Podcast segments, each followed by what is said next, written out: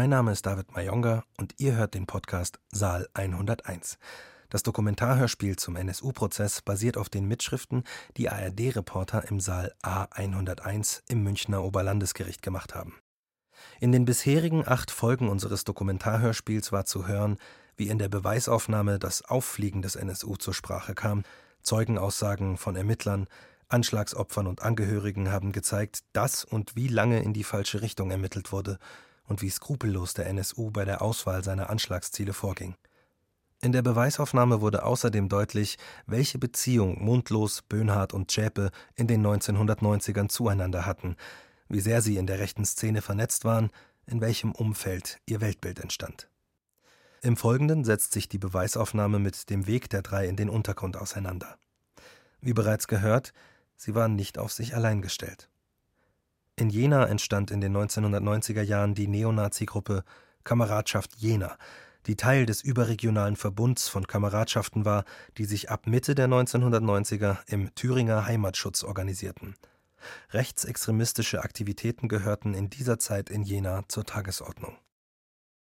Saal 101 Dokumentarhörspiel zum NSU-Prozess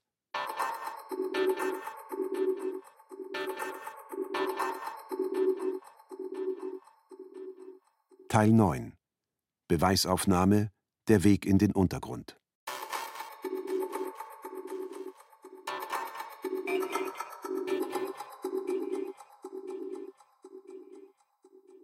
Zeuge André K. Götzl war Gewalt Thema in den Jahren, bevor die drei untertauchten? Zeuge? Natürlich, das war ständig Thema. Es gab keine Demonstration, ohne dass man Angriffen ausgesetzt war, unsere Autos demoliert waren. Götzl. War von Ihrer Seite Gewalt Thema? Zeuge. Von der Kameradschaft jener eigentlich nicht. André K. erzählt, dass er selbst eine Schreckschusspistole hatte. Da konnte man einen Aufsetzer draufsetzen, einen sogenannten Vogelschreck, den man mit Platzpatronen lud, die mit CS-Gas gefüllt wurden. Zeuge Jürgen H. Wenn's um Böhnhardts Interessen ging, die konnte er schon durchsetzen. Er hat immer ein Messer bei sich getragen. Zu seiner Verteidigung nehme ich an, warum trägt man sonst ein Messer? Zeuge Tino Brandt Götzl Wissen Sie, ob Böhnhardt an Wehrsportübungen teilgenommen hat? Zeuge Ich könnte mir das vorstellen. Zu DDR-Zeiten war das ganz normal, wir haben das später vermisst. Das Interesse, wie eine Armbrust funktioniert, war immer da bei bestimmten Leuten. Böhnhardt hat sich dafür immer wieder interessiert, aber das war kein Lebensinhalt für ihn. Was meinen Sie mit Lebensinhalt? Es gibt auch Leute, die totale Waffennarren waren. Das war in diesem Fall nicht so. Götzl. Vorhalt. Ich bin fest davon überzeugt, Böhnhardt hat Wehrsportübungen gemacht. Mir persönlich ist keine Wehrsportübung bekannt. Götzl. Vorhalt. Ich kann mich erinnern, ihn in Begleitung von Jugendlichen auf dem Weg von oder zu einer Wehrsportübung getroffen zu haben, an einer Tankstelle. Er war militärisch gekleidet. Zeuge. Ja, kann mich erinnern. Ich habe das mit der Wehrsportübung aber nur geschlussfolgert. Zeuge Tom T. Götzl. Vorhalt. Ich stellte fest, dass Böhnhardt, Mundlos und Schäpe sich als elitäre Gruppe absonderten. Zeuge: Ja, da ging das los, als man die nur so in diesem Dreierpack gesehen hat. Götzl: Beobachteten Sie eine Veränderung Ihres Verhaltens? Zeuge: Nichts, was ich sagen könnte. Götzl: Vorhalt. Sie spielten sich auf wie die SA der Neuzeit. Zeuge: Ich meinte das so, als ich mal gekifft hatte. Da haben sie sich wie eine Szenepolizei aufgespielt. Sie haben gesagt, wie kannst du nur? Das war mundlos, Böhnhardt war dabei und Chäp ist halt mit denen rumgehangen. Götzl, Vorhalt. Mundlos und Böhnhardt sind in brauner SA-Uniform durch die Straßen gelaufen und wenn man mal zu viel getrunken hat, haben die einen gerügt. Zeuge ja, das sag ich ja. Zeuge Ralf B., Kriminalbeamter BKA. 1996 im Buchenwald haben Mundlos und Böhnhardt nach Aussage von Thomas S. Braunhemden mit Koppel getragen. André K. war auch dabei. Sie haben dann Hausverbot bekommen. Zeuge Mundlos, Vater von Uwe Mundlos. Vertreter der Nebenklage Josgat. Wussten Sie von dem Besuch Ihres Sohnes mit anderen in Nazi-Uniform im KZ Buchenwald? Zeuge? Die Kleidung war eine unerhörte Frechheit. Zeuge Böhnhardt, Vater von Uwe Böhnhardt. Als wir hörten, dass die sich in Buchenwald daneben benommen haben, da haben wir mit ihm hart diskutiert. Ob er denn weiß, was da passiert ist? Nein, sagte er. Zeuge Tom T. Götzl. Wenn wir nochmal zu Uwe Böhnhardt kommen, hat er mit anderen diskutiert. Wollte er andere überzeugen? Zeuge? Nein, überzeugen nicht, er war ja kein Rattenfänger. Götzl, Vorhalt.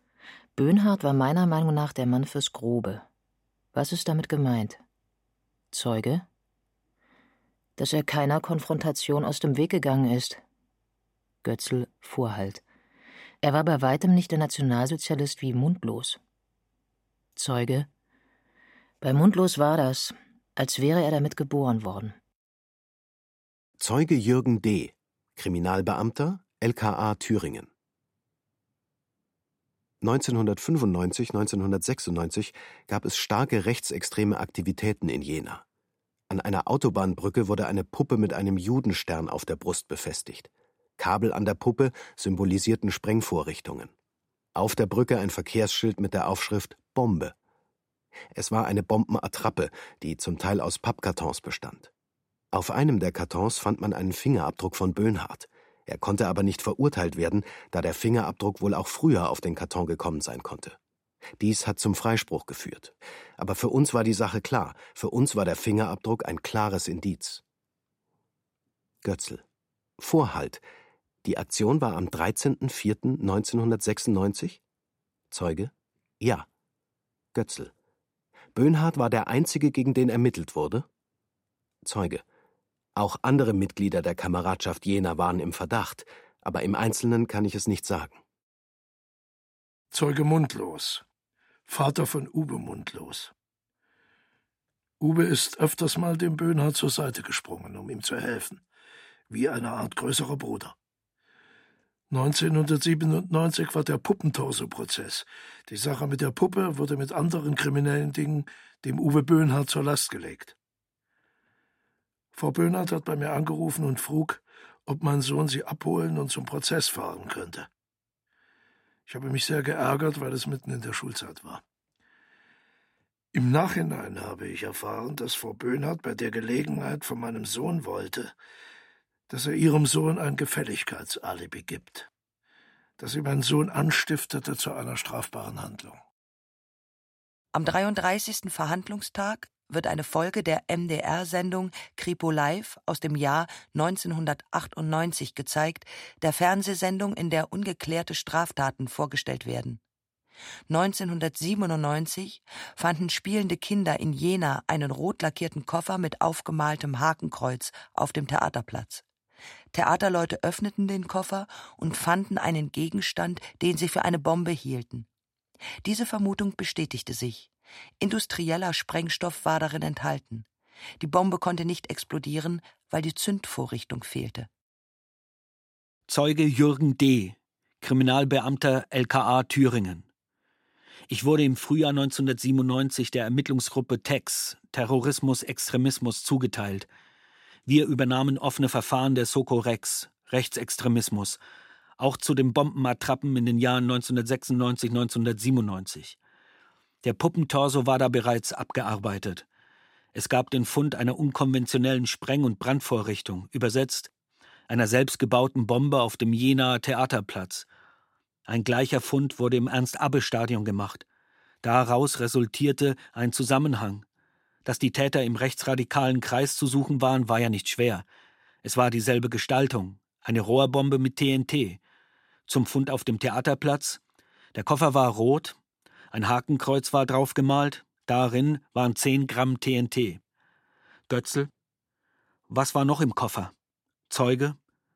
Der Koffer war weitgehend leer. An einem Lederband eine Rohrbombe, teilweise gefüllt mit Schwarzpulver, Knetmasse und TNT, aber keine Zündvorrichtung. Zum Fund im Stadion. Eine Holzkiste war komplett rot angemalt. Dieselbe Zeichnung. Große weiße Kreise und Hakenkreuz. Götzl Wer wurde verdächtigt? Zeuge. Wir haben Ermittlungen geführt gegen Mitglieder der Kameradschaft Jena. André K., Zschäpe, Böhnhardt, Mundlos, noch drei, vier weitere. Zeugin Böhnhardt, Mutter von Uwe Böhnhardt. Am 26. Januar 98 gegen 7 Uhr klopfte die Polizei. Ich ahnte, wer es war. Ich fragte durch die Tür, wer es ist. Antwort die Polizei. Sie zeigten mir einen Durchsuchungsbefehl, sind kurz in der Wohnung rumgelaufen, die Polizisten allein. Uwe war im Bad, ich im Schlafzimmer. Früher war die Polizei zweimal in der Wohnung, ohne unser Wissen. Da haben sie vielleicht die Dinge versteckt, die sie später bei der richtigen Durchsuchung fanden. Dann gingen sie runter zur Garage. Uwe hat unser Auto aus der Garage gefahren. Uwes Auto stand nie in der Garage. Ich habe zu Uwe laut und deutlich gesagt, pass auf, die finden etwas, was vorher nicht da war. Ich hatte kein Vertrauen zur Polizei. Ich musste dann zum Dienst. Dann haben die mit dem Schlüsseldienst eine zweite, nebenliegende Garage geöffnet. Was ich jetzt sage, weiß ich von Uwe. Es dauerte stundenlang, zwei Stunden. Uwe hat alles abgeschlossen, ging hoch in die Wohnung und legte den Schlüssel ab. Er fuhr dann mit der Polizei zu einer weiteren angemieteten Garage. Dort raunte ihm ein Polizist zu, jetzt bist du fällig, der Haftbefehl ist schon unterwegs. Da stieg Uwe in sein Auto und fuhr davon. Zeuge André K. An dem Morgen der Hausdurchsuchung hat mich Uwe Böhnhardt angerufen und von der Hausdurchsuchung erzählt. Ich habe nur ein paar hundert Meter weiter gewohnt. Ich bin zu ihm hin und er hat mir gesagt, dass er sich ins Auto setzen und wegfahren wird, sobald sich die Gelegenheit ergibt. Götzel, hat er gesagt, was mit Schäpe und Mundlos ist? Zeuge, kann ich mich nicht daran erinnern. Götzel, hat er gesagt, dass Sie kommen sollen? Weiß ich nicht mehr. Götzel, warum sind Sie dann gekommen? War ja nur 150, 200 Meter weg. Bei 10 Kilometern wäre ich vielleicht nicht gekommen. Götzel. Aber warum? Eine Hausdurchsuchung war ja nicht so selten. Normalerweise wurden wir alle in ein Auto gepackt und mitgenommen. Götzel. Sie müssen mir den Grad der Betroffenheit erklären, sonst kann ich das nicht nachvollziehen. Zeuge. Das war doch immer so. Sie haben durchsucht und dann ist nichts passiert. Das war doch nur, um uns zu drangsalieren. Dann war es gut, wenn man Zeugen hatte. Götzel. Haben Sie sich als Zeuge zur Verfügung gestellt? Nein, die Sache war ja schon gelaufen. Götzel, warum erwähnen Sie es dann? Sie weichen mir aus. Ich kann Ihnen nicht mal mehr die Uhrzeit sagen. Götzel, darauf kommt es doch gar nicht an. Zeuge, Sie können mir ja ein paar Sätze vorformulieren, dann kann ich es Ihnen so bestätigen. Götzel, ich formuliere hier gar nichts vor. Bisher kann ich aus dem Gespräch mit Böhnhardt nur entnehmen, dass er gesagt hat, dass er losfahren will. Zeuge lacht. Nur das ist mir noch in Erinnerung. Was soll ich denn machen? Zeuge Jürgen D., Kriminalbeamter, LKA Thüringen. Wir machten am 26.01.1998 Durchsuchungen von Garagen. Wir fanden dann in einer Garage entsprechendes Vergleichsmaterial und weitere Bombenattrappen. Daraus ergaben sich die Verdächtigen Mundlos, Böhnhardt und Schäpe, die dann ab demselben Tag auch verschwanden. Die Fahndungsmaßnahmen führten nicht dazu, ihrer habhaft zu werden. Götzl. Wie kam es zu den Garagendurchsuchungen? Zeuge. Es war naheliegend aufgrund von Hausdurchsuchungen, bei denen nichts gefunden wurde, dass andere Objekte genutzt werden. Über Observationen wurde festgestellt, dass drei Garagen genutzt wurden. Die haben wir dann durchsucht. Götzl. Wer hat observiert? Was wurde festgestellt? Zeuge. Das LKA drei Tage ohne Ergebnis. Dann hat im Rahmen der Amtshilfe das Landesamt für Verfassungsschutz observiert und uns das Ergebnis mitgeteilt. Mundlos und Böhnhardt haben das Objekt, wo später die Bombenattrappen gefunden wurden, aufgesucht. Götzl. Was genau wurde beobachtet? Zeuge. Mundlos und Böhnhardt kauften im Kaufland in Jena Brennspiritus und ähnliches und fuhren im Anschluss in das Objekt. Bei der ersten Attrappe aus dem Stadion war der Holzkanister teils gefüllt mit Kies. Vor der Garage lag Kies. Er wurde untersucht und war artgleich. Wir gingen deshalb davon aus, dass wir nah an dem Objekt sind, wo die Attrappen gebaut wurden. Die Verantwortung für die Durchsuchung hatte mein Stellvertreter. Am 26. Januar 1998 sind die Kollegen dann morgens nach Jena gefahren. Fremdkräfte zur Absicherung wurden eingeteilt und offensichtlich ist über eine Inhaberliste festgestellt worden, dass der Eigentümer der Garage, ein Herr A., ein Polizeibeamter ist. Wir haben den nicht informiert, weil wir nicht ausschließen konnten, dass verwandtschaftliche Beziehungen zu Zschäpe bestehen. Anmerkung der Berichterstatterin. Zschäpes Cousin trägt den gleichen Nachnamen. Ein verwandtschaftliches Verhältnis besteht jedoch nicht. Es bestand die Gefahr, dass die Durchsuchung verraten wird. An dem Morgen wurde mein Stellvertreter informiert, dass jener Herr A. Polizeibeamter ist und an dem Morgen zum Dienst kommt. Es wurde entschieden, auf ihn zu warten, damit er die Garage öffnet. A. holte dann den Schlüssel und wir stellten fest, es war ein weiteres Schloss dran. Wir konnten die Garage nicht öffnen. Die Feuerwehr wurde für die Öffnung angefordert. Es kam dann zu Verzögerungen. Götzl. Was für Bomben wurden gefunden? Zeuge. Bomben in verschiedenen Fertigungsstufen, teilweise mit eingebrachten Zündern versehen. Es wurden auch Kurzzeitwecker gefunden, offensichtlich in Vorbereitung einer späteren Verwendung. Götzl. Die Menge des gefundenen TNT? Zeuge. Das war problematisch aufgrund der Gefährlichkeit. Der Sprengstoff wurde gesprengt und nachträglich geschätzt auf 1,4 Kilo TNT. Der Mietvertrag der Garage lief auf Beate Zschäpe. Sie hat auch regelmäßig die Zahlungen geleistet. Es gab nur einmal einen Verzug. Götzl. Wann erfolgte die Anmietung? Zeuge. Mindestens ein halbes Jahr vor der Durchsuchung. Ein zweites Team fuhr zur Familie Böhnhardt, traf Uwe Böhnhardt dort an. Er öffnete eine von den zwei Garagen dort und gab an, für die andere keinen Schlüssel zu haben. Böhnhardt ist dann mit dem Auto weggefahren. Er hat ja eine ganze Reihe von anderen äh, Straftaten auch so in der Allgemeinkriminalität gehabt und vieles davon ist aber im Justizweg stecken geblieben bis zu dem Moment, an dem er dann tatsächlich untergetaucht ist. Und so ist es dann wenn ich es richtig in Erinnerung habe, tatsächlich zu dem Ergebnis gekommen, dass er eigentlich für alles, was vor dem Abtauchen passiert ist, rund um den Puppentorso, die Bombenattrappe, all diese Straftaten tatsächlich nie eine Strafe hat antreten müssen. Das heißt, wenn man so will, kann man sagen, dass außer einigen Monaten Jugendstrafe, die er ganz am Anfang seiner kriminellen Karriere abgesessen hat, hat es zwar eine ganze Reihe von Verurteilungen, aber eben keine Haftstrafen für ihn gegeben.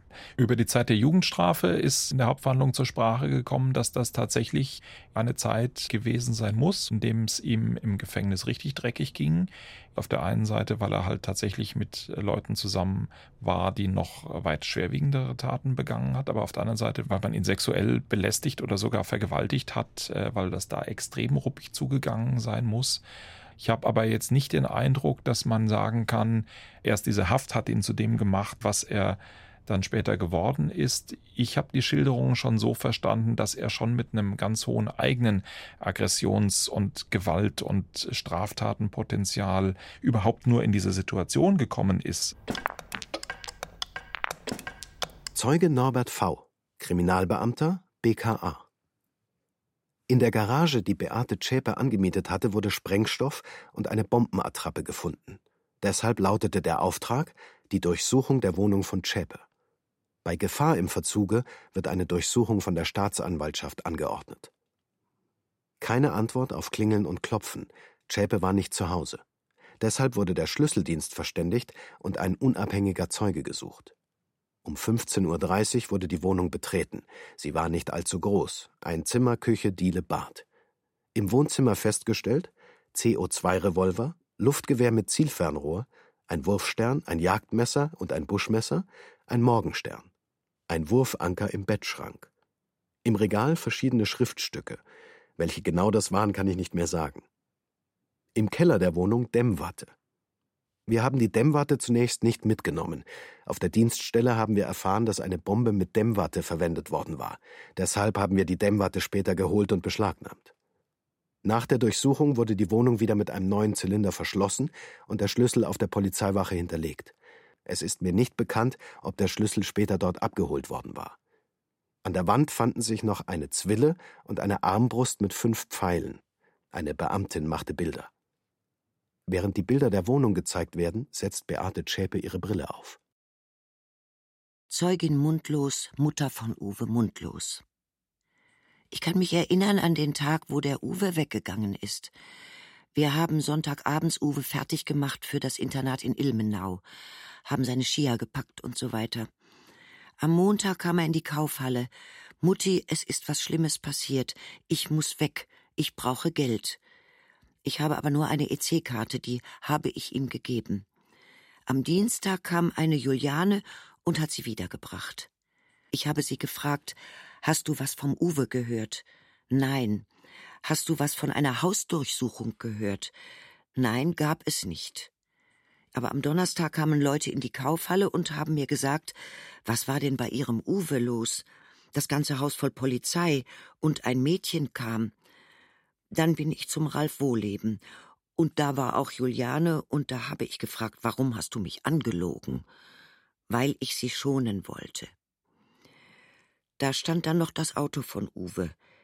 Ich habe immer jeden gefragt, habt ihr was von Uwe gehört? Niemand hatte etwas gehört. Uwe hat sich von mir verabschiedet. Es ging um eine Garage, die entdeckt worden war. Mutti, mit den Waffen habe ich nichts zu tun. Ich habe nur Schreibkram drinnen. Das dauert etwa zehn Jahre mit der Verjährung, dann kann ich wiederkommen. Das waren seine letzten Worte. Götzl, konnten Sie das mit der Garage einordnen? Ja, ich habe gedacht, es ist unsinnig, dass er geht. Uwe war sehr aufgeregt, als wir uns das letzte Mal gesehen haben. Ich war im Kittel, arbeitete noch in der Kaufhalle, bin nur kurz raus, hab ihn gebeten, den Vati anzurufen. Das war ein Sekundengespräch. Götzl war die Rede davon, was er machen wird, wohin er geht. Hat er nur von sich gesprochen. Ich müsste jetzt schwindeln, aber ich glaube, er hat gesagt, Beate und der andere Uwe würden mitgehen.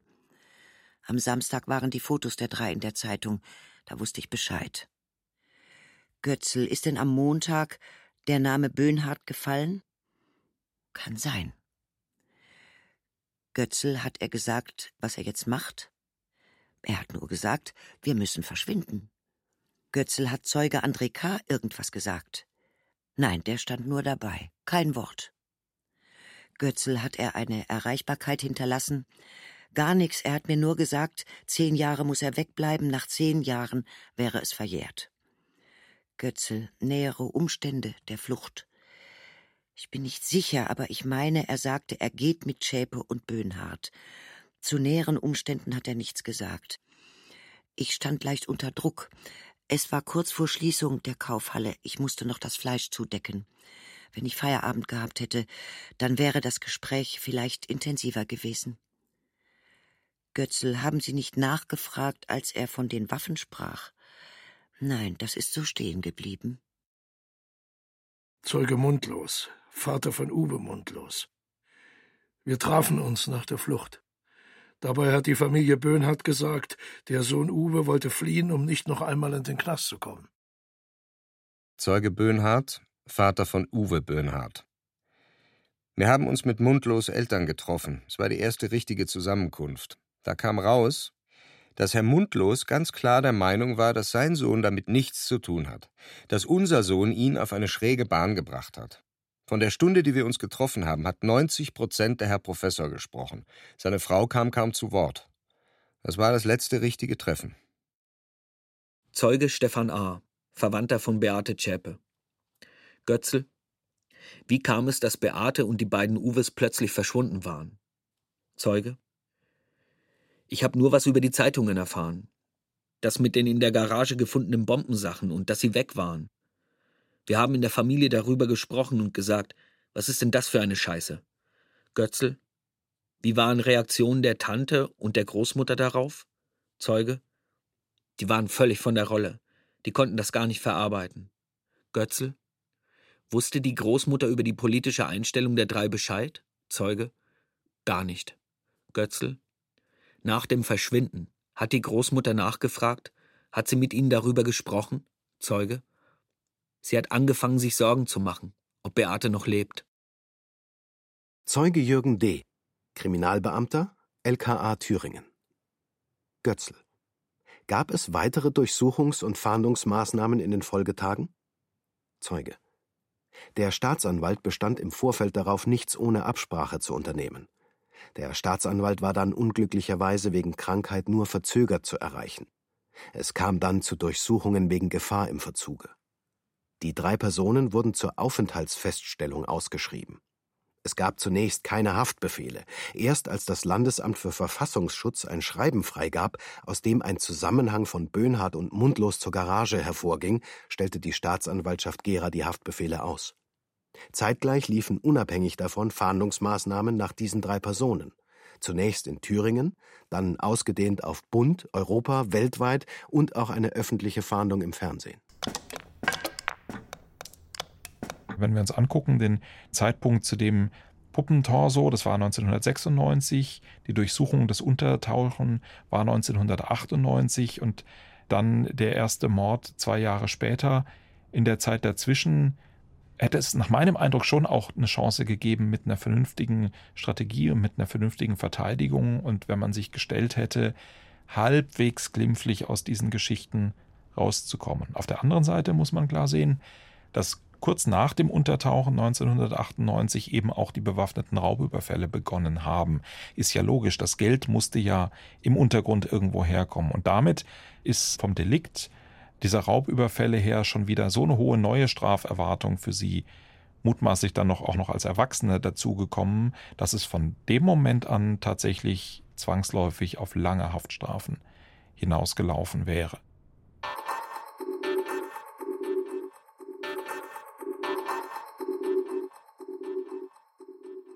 Saal 101 Dokumentarhörspiel zum NSU-Prozess Teil 9 Beweisaufnahme Der Weg in den Untergrund